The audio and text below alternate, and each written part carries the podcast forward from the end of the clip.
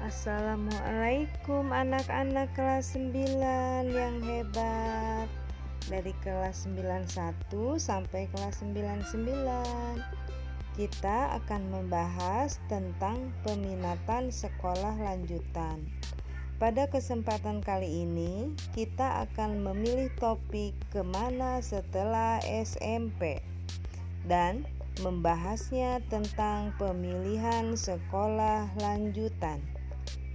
Kalian sudah siap menyimak tentang pembahasan kali ini? Yuk, kita konsentrasi dan fokuskan perhatian kita ke sini.